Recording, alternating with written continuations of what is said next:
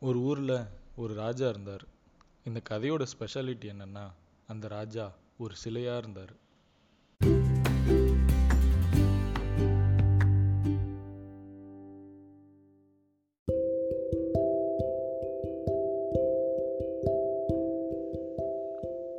ஊருக்கு நடுவில் இருக்கிற கோயில் தெப்பக்குள கரையில் அந்த ராஜா சிலை இருந்துச்சு. ஊர் மக்கள் எல்லாருக்குமே அந்த சிலை மேலே தீரா பிரியும். அதுக்கு காரணம் இயற்கையாகவே அந்த ராஜா சிலை மேலே இருந்து வெளிவந்த நறுமணம்.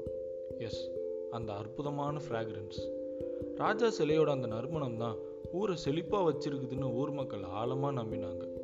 அந்த நறுமணத்துக்காகவே மக்கள் வெள்ளிக்கிழமை தவறாமல் கோயில் சிறப்பு பூஜையில் கலந்துக்குவாங்க. பூஜை முடிஞ்சதும் கொஞ்ச நேரம் அந்த சிலை இருக்கிற மாடத்தை சுற்றி மக்கள் கூட்டம் கூட்டமாக உட்காந்து பேசிட்டு போவாங்க. வெளிப்புற தோற்றத்துக்கு சுமூகமாக இருந்த மக்கள் மனசளவில் பேராசையோடும் தீரா ஏக்கத்தோடையும் இருந்தாங்க.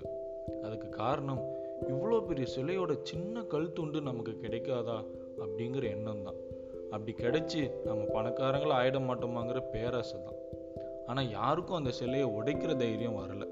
ஒரு நாள் சரியான அடமழை. எதிரில் நிற்கிற ஒரு முகம் தெரியாத அளவு மழை. தொப்பலாக நினைஞ்சுக்கிட்டே ஒருத்தர் அந்த மாடத்துக்கு பக்கத்தில் மலைக்கு ஒதுங்கினார். அவர் உலோக உருக்கு வேலை பார்க்குற சண்முகம். அந்த நறுமணம் அவரை அடைமலைக்கு நடுவில் ஆறுதல் படுத்துச்சு. திடீர்னு இடித்த பேரிடியில் அந்த சிலையோட கால் விரல் நகம் முடிஞ்சு விழுகுது. பூட்டாமல் விட்டுட்டு வந்த கடையை நினச்சிக்கிட்டே தலையை தோட்டிக்கிட்டு இருந்த சண்முகத்துக்கு அதிர்ச்சியும் ஆச்சரியமும் தாளல் டக்குன்னு ராஜா சிலையை பார்த்தான். உடைஞ்சு விழுந்த கால் விரல் நகம் தானா புதுசாக உருவாகி சண்முகத்தை இன்னும் இன்ப அதிர்ச்சிக்குள்ளாக்குச்சு. கீழே விழுந்த நகத்துண்டை எடுத்துக்கிட்டு பூட்டாமல் விட்ட கடையை கூட மறந்து வீட்டுக்கு ஓடுனா சண்முகம். யாரும் அவனை பார்க்கறதுக்கு முன்னால கதவை சாத்துனான். ஊரையே செழிப்பாக்குற ராஜா சிலையோட கல் துண்டு. அந்த கல் துண்டு தர்ற ஒப்பற்ற நறுமணம். அப்புறம் என்ன? சண்முகம் மிகப்பெரும் முறுக்கு ஆலைக்கு அதிபதி ஆனான் மொத்த குடும்பமும் மகிழ்ச்சியில் தெளிச்சது விஷயம் காட்டுத்தீ போல பரவுச்சு. இரவு நேரங்களில் ராஜா சில சிற்சில துண்டுகளாக உடைப்பட்டு உடைப்பட்டு மீண்டும் உருவானது. மொத்த ஊரும் ஊர் மக்களும் வேற லெவல் செல்வந்தர்களாக மாறினாங்க. அவங்களோட கல்வி பொருளாதாரம் பன்மடங்கு பெருகுச்சு. தலைமுறைகள் கடந்தன. சண்முகத்தோட கொல்லு பேரன் வந்தான். அவன் பேர் சர்வேஷ். மெட்டலர்ஜி இன்ஜினியரிங்கில் தேர்ட் இயர் டிப்ளமோ படிச்சிட்டு இருந்தான். காட்சிகள் கொஞ்சம் கொஞ்சமாக மாறிச்சு. விசேஷமான அந்த ராஜா சிலைக்கே உரித்தான அந்த நறுமணம் மழுங்கி மழுங்கி ஒரு கட்டத்தில் துர்நாற்றமாக மாறிச்சு. மக்களால் அதை சகிச்சிக்கவே முடியல. அந்த சிற்சில் அது கல் துண்டுகளை வீட்டை விட்டு வெளியே எரியவும் மனசு இல்லை செல்வம் குறைஞ்சிருமே. என்னென்னமோ செஞ்சு பார்த்தாங்க. தண்ணி சட்டிக்குள்ள முக்கி பார்த்தாங்க மண்ணுக்குள்ள புதைச்சு பார்த்தாங்க துணியில சுருட்டி எரிச்சும் பார்த்தாங்க. துர்நாற்றம் மட்டும் குறையவே இல்லை. ஆச்சரியமான விஷயம் என்னன்னா அந்த ராஜா சிலை வழக்கம் போல நறுமணத்தோடு தான் இருந்தது. பிரச்சனை எல்லாமே அந்த கல் துண்டுகள் மேலே மக்கள் ஒரு கட்டத்தில் தெரிஞ்சுக்கிட்டாங்க. அவங்களால மேற்கொண்டு எதுவுமே பண்ண முடியல. அந்த துர்நாற்றத்தோடையே வாழ பழகிக்கிட்டாங்க. அந்த சமயத்தில் தான் சர்வேஷ் ஐஐடி மெட்ராஸ் கண்டக்ட் பண்ண ஒரு ஸ்டோரி காம்படிஷனில் அவன் காலேஜ் சார்பாக ரிஜிஸ்டர் பண்ணியிருந்தான். அந்த கதைக்காக கொஞ்சம் ரிசர்ச்சும் பண்ணான். அதில் அவன் சில விஷயங்களை புரிஞ்சுக்கிட்டான். அந்த ராஜாவோட நிஜ பெயர் டெக்னாலஜி அவர் அவராக பயன்படுத்தும் போது நிலையாக இருந்தார் நன்மை செஞ்சார். அந்த கல் துண்டுகளோட நிஜ பெயர் நேனோ பார்ட்டிகிள்ஸ் ஆஃப் டெக்னாலஜி அதாவது நேனோ சைஸுக்கு ஒரு பொருளை உடைக்கும் போது அது பல அரிதான விஷயங்களை செய்யுது. மக்களுக்கு நிறைய பயன்களை கொடுக்குது.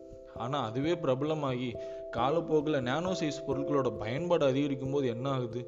நானோ சைஸ் கழிவுப் பொருட்களும் அதிகமாகுது. அப்படி அதிகரித்தா என்ன நடக்கும்? என்ன நடக்குமா? உங்கள் ஊரில் வீட்டில் ஜென்ரேட் ஆகிற குப்பைங்களை கழிவுப் பொருட்களை அரசாங்கம் கலெக்ட் பண்ணிட்டு போய் என்ன பண்ணுது?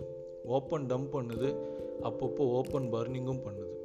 அப்போது நானோ சைஸ் கழிவுப் பொருட்களோட நிலைமையை யோசிக்க முடியுதா? உங்களுக்கு ஒரு சீக்ரெட் சொல்கிறேன் முதல்ல நாம் தூக்கி போடுற கழிவுப் பொருட்களில் எத்தனை சதவீதம் நானோ சைஸ் கழிவுப் பொருட்கள் இருக்குதுன்னு கண்டுபிடிக்கவே நம்மக்கிட்ட ப்ரூவன் சயின்டிஃபிக் டெக்னிக் கிடையாது. நானோ கழிவுகளை எப்படி பாதுகாப்பாக அப்புறப்படுத்தணும்னு சத்தியமாக யாருக்கும் தெரியாது. இன்னும் யாரும் அதை கண்டுபிடிக்கல. இ வேஸ்ட்டையே நாம் இப்போ தான் பிரித்து பிரி பிரித்து பார்த்து கணக்கெடுத்துக்க கற்றுக்கிட்டு இருக்கோம். நமக்கு அடுத்து வரக்கூடிய ஜெனரேஷன் பயன்படுத்த போகிற தொண்ணூறு சதவீதத்துக்கும் அதிகமான consumer products are going to be nano based ப்ராடக்ட்ஸ்னு literature சொல்லுது. அப்போது உருவாகிக்கிட்டு இருக்கிற உருவாக போகிற நேனோ சைஸ்டு கழிவுகளோட அளவை உங்களால் யோசிக்க முடியும்னு நம்புகிறேன் மித்த கழிவுகளில் இல்லாத மிக அபாயகரமான ஒன்று இந்த நானோ கழிவு விஷயத்தில் இருக்குன்னு சர்வேஷ் புரிஞ்சுக்கிட்டான். அது என்னன்னா nano waste can be existed in any form of waste solid waste liquid waste e waste and medi waste IIT மெட்ராஸில் தேர்வு செய்யப்பட்டு பரிசீலிக்கப்பட்ட சிறந்த நூறு கதைகளில் நூறாவதாக கூட செலக்ட் ஆகாத சர்வேஷோட கதை இப்படி ஆரம்பிச்சது. ஒரு ஊரில் ஒரு ராஜா இருந்தார். அதில் சாபக்கேடு என்னன்னா அந்த ராஜா நேனோ ராஜாவாகவும் இருந்தார்.